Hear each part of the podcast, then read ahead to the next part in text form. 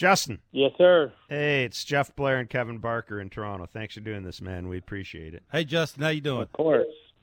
I'm good. How are you guys? Good. We're thank doing you. well. Where are you? Are you in uh, Florida already, or I'm actually in the cage. In I'm still in LA though. okay? Wow. I just got a text from Adam at, at the Blue Jays. He's like, "Hey man, you got this interview." I'm like, "Oh." I'm literally like, I was literally in the middle of a round right now. We won't keep you long. We won't Yeah, keep we you won't. long. We won't keep you. We Yeah, won't It's all more good. important. It's all good. And Turner in the air to center field. That ball's hit well. Martinez on the run. Misses way back. And it is gone. It is a walk-off home run for Justin Turner. Well, this is going to be a real treat, Kevin. We are going to be joined in a few seconds by Justin Turner, the newest member of the Toronto Blue Jays, and maybe one of the few new members of the Toronto Blue Jays we are uh, we're going to see this year. It's, there's a lot we want to talk to him about, but I know one thing you're really interested in, especially, is the leg kick. And I want you to set up that question for us. But just t- tell us about that because it's we've seen guys in this team experiment with it. Right when Josh was here, hell, I was doing it. Right, everybody was doing it when Yeah. Josh Donaldson was here. He, Yeah. everybody was experimenting with it. But this is a guy in Justin Turner who stayed with it and who has made it a part of his approach. Yeah, look, I, I think a lot of people can't do it because of timing issues, right? It's when do you kick it? How hard do you, how high do you kick it? How can you get it on the ground in an athletic position, able to have a positive move towards the baseball consistently, right? I talk about this all the time. The great hitters have the same swing no matter where the pitch is at. Like their swing looks identical, just their barrel will be in a different slot to hit the baseball depending on where that ball is going in, in the quadrants of the strike zone. It's almost impossible, Jeff, to be able to kick it as high as he does and be able to have party out front with balance.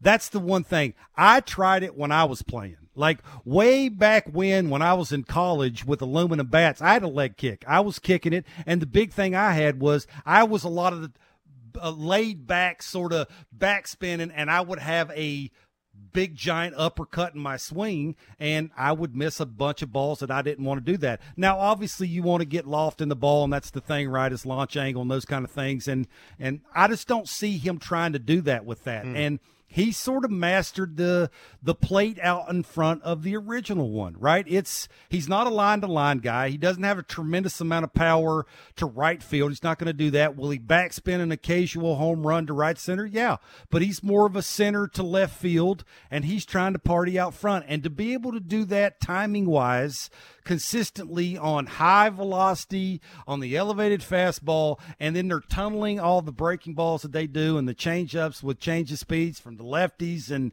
to just to be able to always look the same the way he has is it's impressive. And i can't wait to ask him and i can't wait to hear the answer that he gives you or gives us about that because it's intriguing. Not many humans can do it. And i just think that will be nice because we see a lot of timing issues with Vladdy. i hope that's the first conversation they have together is how do you do it? How do you get it down and look the same all the time? And hopefully Vladdy can take something away from that Well, let's not waste any time. Very pleased to be joined uh, from the batting cage, literally, by uh, Justin Turner of the Toronto Blue Jays. Justin, thanks so much for taking time out to uh, talk to us on, on, on Blair and Barker. I, yeah, I was I heard your uh, your media availability uh, with the Blue Jays media, and also uh, some of the stuff you've done on on the MLB Network and elsewhere. A- and I'm wondering, um, how would you compare this free agent process to other winters you may have gone through in terms of knowing, you know, when you're going to be uh, or where you're going to be and when you're going to have to report. Was this a different a different kind of kind of winter for you and didn't have any impact at all on how you went about preparing? Uh, it was definitely definitely different. First of all, thanks for having me on, guys, and it's it's nice to meet you and talk to you. Hopefully, we'll be doing a few of these this year. But uh, uh, as far as free agency goes, yeah, it was, it was definitely different. I think uh, going into the GM meetings, um, there was a lot of chatter, a lot of communication between teams. Seemed like there was going to be a lot of interest going on. Uh, seemed like it was going to be a super healthy uh, winter for free agents.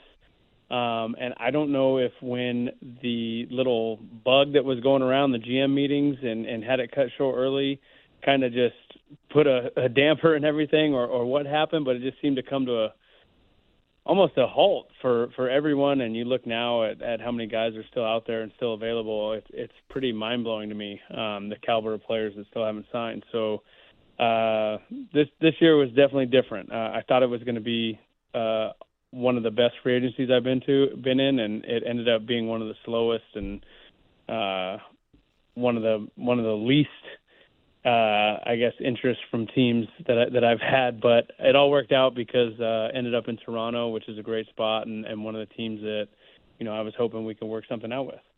Now you, I mean you. Look, you you obviously had a lot of success in, in LA with the Dodgers. You had a lot of success in Boston. You obviously from talking to people in those teams, you became a very important part of the clubhouse, very important part of the community. How difficult is it? You know, everybody says it's a business, but how difficult is it for a player to move on? And I'm not just talking about Boston to Toronto. I'm even even thinking back early in your career, right? To kind of realize that yeah, I'm going to be in a new place.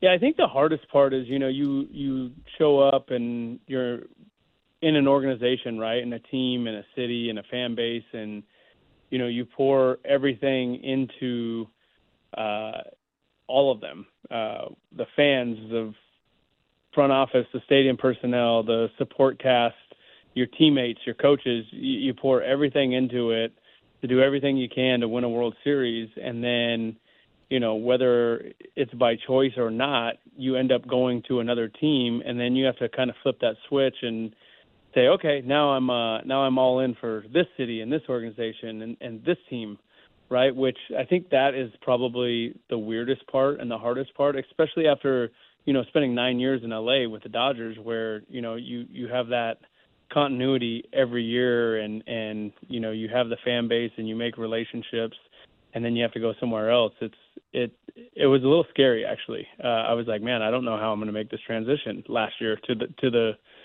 to the Red Sox because I've only known the Dodgers for so long, and uh, actually it turned out, you know, it was it wasn't as bad as I thought, and there, I made so many great relationships in Boston, and I think that.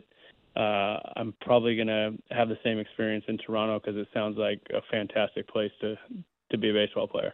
Justin, are you used to expectations coming to Toronto, right? They're expected to make a run, right? They're expected to go deep into the playoffs, win some playoff series. Obviously, you know, you're coming from the, the Dodgers. Obviously, you made a little pit stop in, in Boston, but is that, is that easy to do? Is the expectations part of it just, you know, you're getting at the age where you sort of know coming into this what your role is? I'm assuming with just you know the names in the order you're probably hitting cleanup you know that protection of Vladdy you know you hit you know over well over 300 with runners in scoring position the blue jays had a little hiccup when it come to that last year expectations are big for you is that a thing for you do you have to think about that or you just try not to and sort of try and do your best to hit the ground and running yeah i mean i think every every year I've played in uh, the last ten years, there's been uh, giant expectations, right?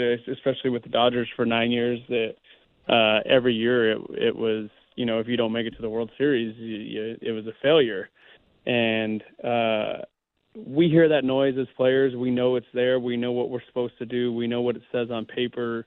Um, but I think as a player, uh, and it might sound a little cliche, but you have to remove the noise of the expectations, and you have to literally, you know, look at it as a one game series every single day and figure out how to win one game. And then the next day you come back and you do it all over again. And then you do it all over again again. And then that is something that I think if you can put into practice through a 162 game season, that's the best recipe to get through the playoffs is not looking at it as a five game series or a seven game series or the three game wild card. Uh, you got to go at it one game at a time in the postseason, right? And and that's I think that's the best way to do it. But you got to practice that all season long for 162 games, and that's yeah. how you manage the expectations. Yeah, it's true. You can't teach experience, right? I, I do want to talk about your leg kick. It, it, it intrigues me a lot. I, I watch you from afar, and it's just hard for me to believe. Now, I know we're talking to you, and you've been in the batting cage, and you've worked on this thing forever. You know, you made that adjustment to, I think, going to that bigger leg kick sort of turned your entire career around, and you turned into Justin Turner that everybody wants in the middle of their order. I'm just intrigued on how you've been able to just – do the things you're capable of doing. I think you're more of a pull hitter than you are sort of a line to line guy. You might be a little right center to left field line with that leg kick, but it's a lot. Like there's a lot of moving parts there. And I just wonder the older you get, harder for you to get it in line, get it going? Do you have to cheat? Is there certain adjustments you've had to make? It, it's it's very cool to watch a guy do the things you do with that. I'm intrigued about it. I mean, Yeah, it, it's something I've I've put a lot of work in over the years, and and I'm I'm actually sitting here with Doug Latta, who helped uh, reconstruct my swing back in 2013, and you know the the leg kick thing is definitely a timing thing for me, and I think one of the things that isn't talked about enough in baseball and hitting is timing and how to be on time, how to move to to get ready and anticipate and slow down a 98 mile an hour fastball. And for me, the leg kick does that. And it's it's a timing mechanism. It it helps me move. It helps it be an athletic move. I think hitting is one of the most athletic things that you can do in all of sports. So you want to be able to move and be athletic when you're hitting. I I don't necessarily understand the spread out wide and don't stride and be uh, kind of defensive uh, when a guy's throwing a 98 mile an hour sinker in there. Uh, that's that's a tough recipe for me, but um, you know, it's it, you just got to keep working on it daily. And, and like I said, it's a timing thing. Uh, hitting is timing. The pitchers out there are paid to get us off timing, but for some reason, um, you know, hitting the hitting world is getting away from talking about timing. I don't understand it. Yeah, speaking of a guy with timing, is the guy that will probably be hitting in front of you. That is Vladimir Guerrero Jr. Lots of parts, right? The hands move, the foot comes back. You know, it's getting it down on time. It's having the good band, rubber band effect, and and driving down and through the baseball, which is what he's trying to do. Hit the line drive to the big part of the field.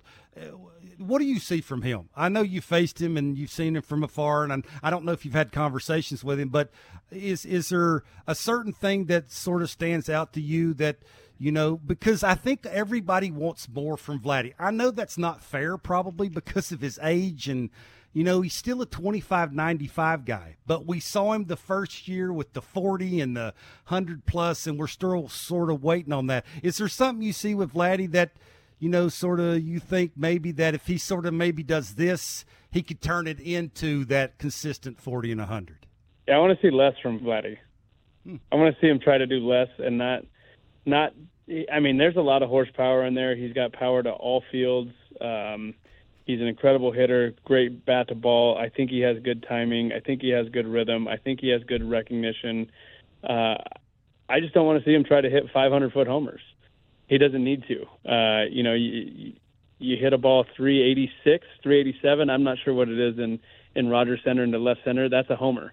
So the 550 foot homers count the same as the 380 foot homers. So I think with him, it's just understanding how much power he has that he doesn't need to swing as hard as he can every time. If he stays under control and he makes a good move on time, swings at good pitches, he's going to light up that extra base hit category just because he's so talented.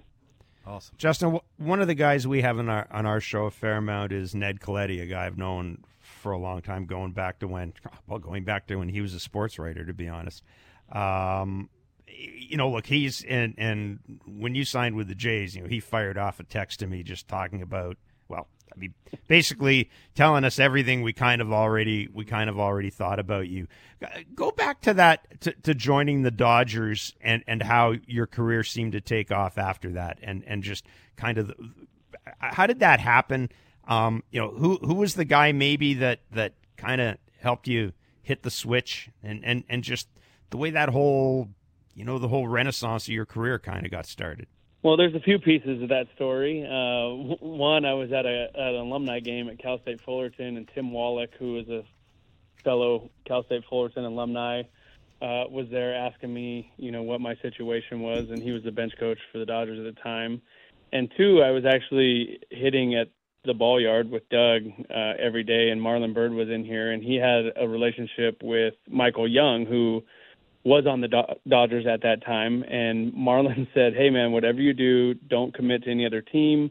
I'm not sure whether or not Michael Young is going to play or retire. And he goes, I think if he decides to retire, uh, the Dodgers are probably going to call you. So whatever you do, just hold out as long as you can. And uh, sure enough, uh, Michael decided it was time to hang him up. And uh, not long after that, I got a call from the Dodgers and Ned Colletti, and um, yeah, the rest is history. Have the Jays told you and how they plan on using you this year? We've had a little bit of dialogue. Uh, there'll be some third base in there. There'll be some first base in there. Um, probably a lot of DH days. Uh, I, I think it's just so hard at this time of year to say, "Hey, this is what you're going to do." Um, so many things happen. Um, we got to get through spring training, see where we're at, and uh, like I said, I, I said this the other day on MLB.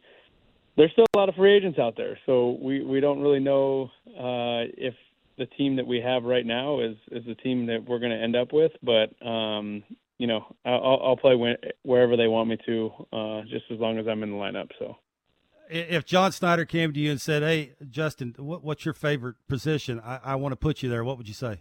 Uh, hitter.